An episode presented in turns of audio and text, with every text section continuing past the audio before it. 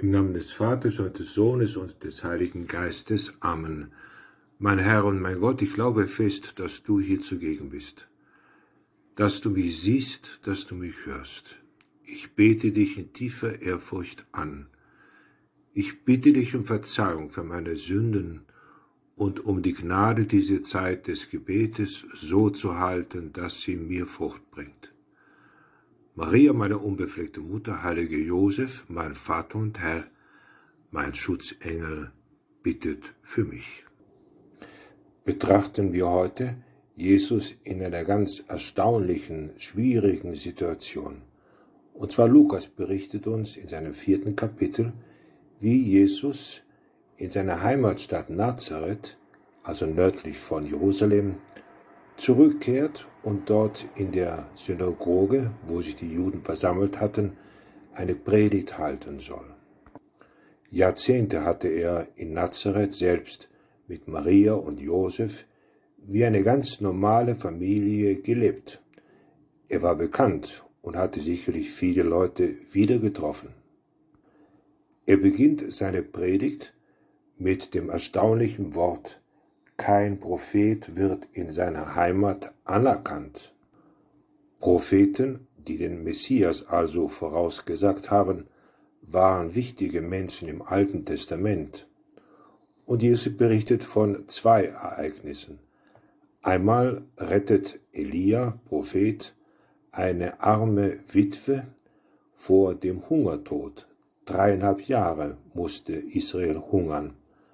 Und vielleicht deswegen, weil sie keine Glauben hatten an die Macht Gottes, hat Gott Elia dahin geschickt, um gerade dieser armen Witwe, die nichts mehr zum Essen hatte und so großzügig war, Elia zu helfen und ein Mittagessen hervorzubereiten, dass er gerade ihr geholfen hat, den anderen nicht.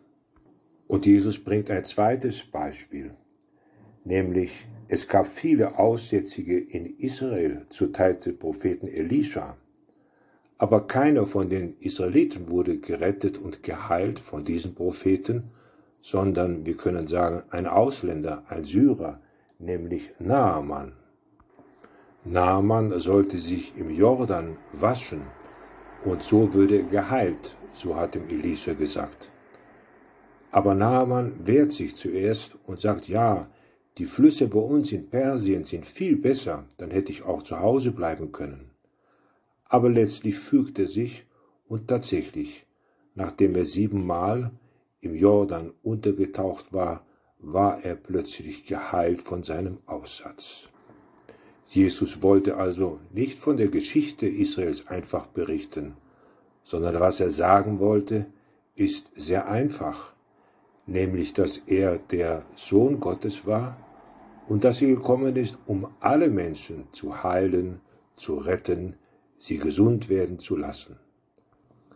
Aber um das alles von Jesus zu empfangen und anzunehmen, bedarf es des Glaubens.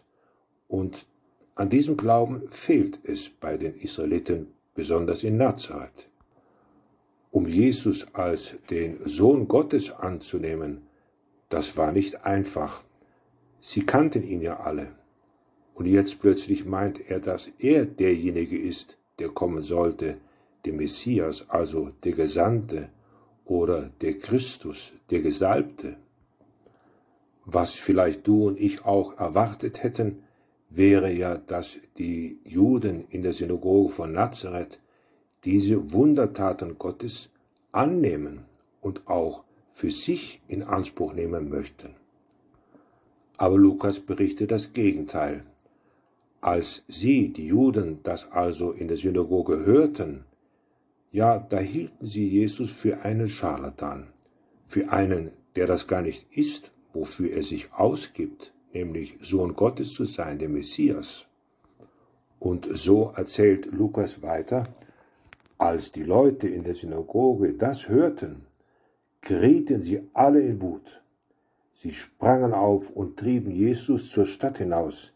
Sie brachten ihn an den Abhang des Berges, auf dem ihre Stadt erbaut war, und wollten ihn hinabstürzen. Sie wollten ihn also umbringen. Nun, Jesus, sagte Lukas weiter, schritt mitten durch die Menge hindurch und ging weg. Sie hatten keine Macht über ihn, ja gerade weil er der Sohn Gottes war. Aber es muss Jesus sehr enttäuscht haben. Er möchte das Gute tun, predigt darüber, er möchte sie einladen, den Glauben an ihn anzunehmen, und sie lehnen ihn ab. Deswegen nennt man auch dieses Ereignis die Krise von Jesus, die galiläische Krise, wo also Nazareth liegt. Wie die Propheten im Alten Testament, so hat auch Jesus dort keinen Glauben gefunden. Seine Botschaft, dass er gekommen ist, um die Menschen zu heilen, ihnen zu helfen, sie zu trösten, fand keinen Anklang in seiner Heimatstadt in Nazareth. Du wirst dich erinnern, wie viele an ihn tatsächlich glaubten, ob es ein Blindgeborener war, der geheilt wurde, oder, oder ein Gelähmter, den sie auf einer Bahre zu Jesus trugen, damit er ihnen nur die Hände auflegt, und so geschah es. Es gab viele, die ihn also im Glauben ganz herzlich angenommen haben. Es kann schon sein, dass du selbst einmal in eine kleine Glaubenskrise geraten kannst. Stell dir vor, du betest, damit jemand gesund wird oder damit jemand nicht stirbt, und plötzlich wird dieses Gebet nicht erhört, so scheint es dir wenigstens. Dann kommt es darauf an, ob wir zu Jesus halten, ob wir solch eine Freundschaft zu ihm haben, dass wir mit ihm, so können wir sagen, durch dick und dünn gehen. Wenn wir einmal das erste Kapitel bei Johannes dem Evangelisten aufschlagen und lesen, dann kommen wir genau auf diese Frage hinaus. Wer glaubt eigentlich an Christus? Er sagt zum Beispiel, ja, Jesus war das Licht der Welt, aber es gab Finsternis, wo das Licht kein Durchdringen hatte. Oder er sagt auch, er kam, Jesus also, in sein Eigentum, denn er war ja auch mit der Schöpfer, aber die Seinen nahmen ihn nicht auf. Und das Abschluss sagt er, wen aber aufnahm im Glauben, ja, der bekam die Macht der Kinder Gottes. Du, ich, wir sind Kinder Gottes, Söhne Gottes, für die Jesus alles tut, was wir auch brauchen. Und er wird es tun aber wir müssen Jesus annehmen. Das heißt, wir wollen seine Liebe erwidern, wenn wir ihn wiederum lieben. Das genau verlangt Jesus von dir und von mir. Glaubst du an mich? Nimmst du mich an? Hörst du, wenn ich zu dir spreche? Nimmst du die wunderbaren Geschenke an, die ich dir übermittle? Eigentlich sind es drei Begegnungen, die wir immer im Laufe des Tages und unser Leben lang haben können. Erstens unsere Unterhaltung mit Jesus, unser Gebet. Sprichst du mit ihm? Hältst du, versuchst du jeden Tag ein kleines Zwiegespräch mit Jesus zu halten, damit er dir etwas sagen kann und du ihm auch antworten willst? Da ist die Feier der Eucharistie, die heilige Messe. Er bietet sich an. Du kannst ihn sogar in der Kommunion empfangen, wenn du vorbereitet bist. Aber suchen wir ihn in dieser Begegnung, und zwar so, dass wir ihm leiblich begegnen, denn die Kommunion ist der Leib Christi. Als dritter Ort ist auch das Bekenntnis unserer Sünden, das Bußsakrament, Gehen wir regelmäßig zu ihm, um uns von ihm heilen zu lassen? Auch das setzt eine Antwort deinerseits voraus. Dass wir sündigen können, wissen wir, aber lassen wir uns von ihm heilen, weil wir ihn annehmen und an ihn glauben, dass er das tun möchte? Wir können sogar zusammenfassen, da Gott in Jesus Christus jeden von uns unendlich liebt, kann er es nur tun, wenn wir versuchen, ihn auch zu lieben.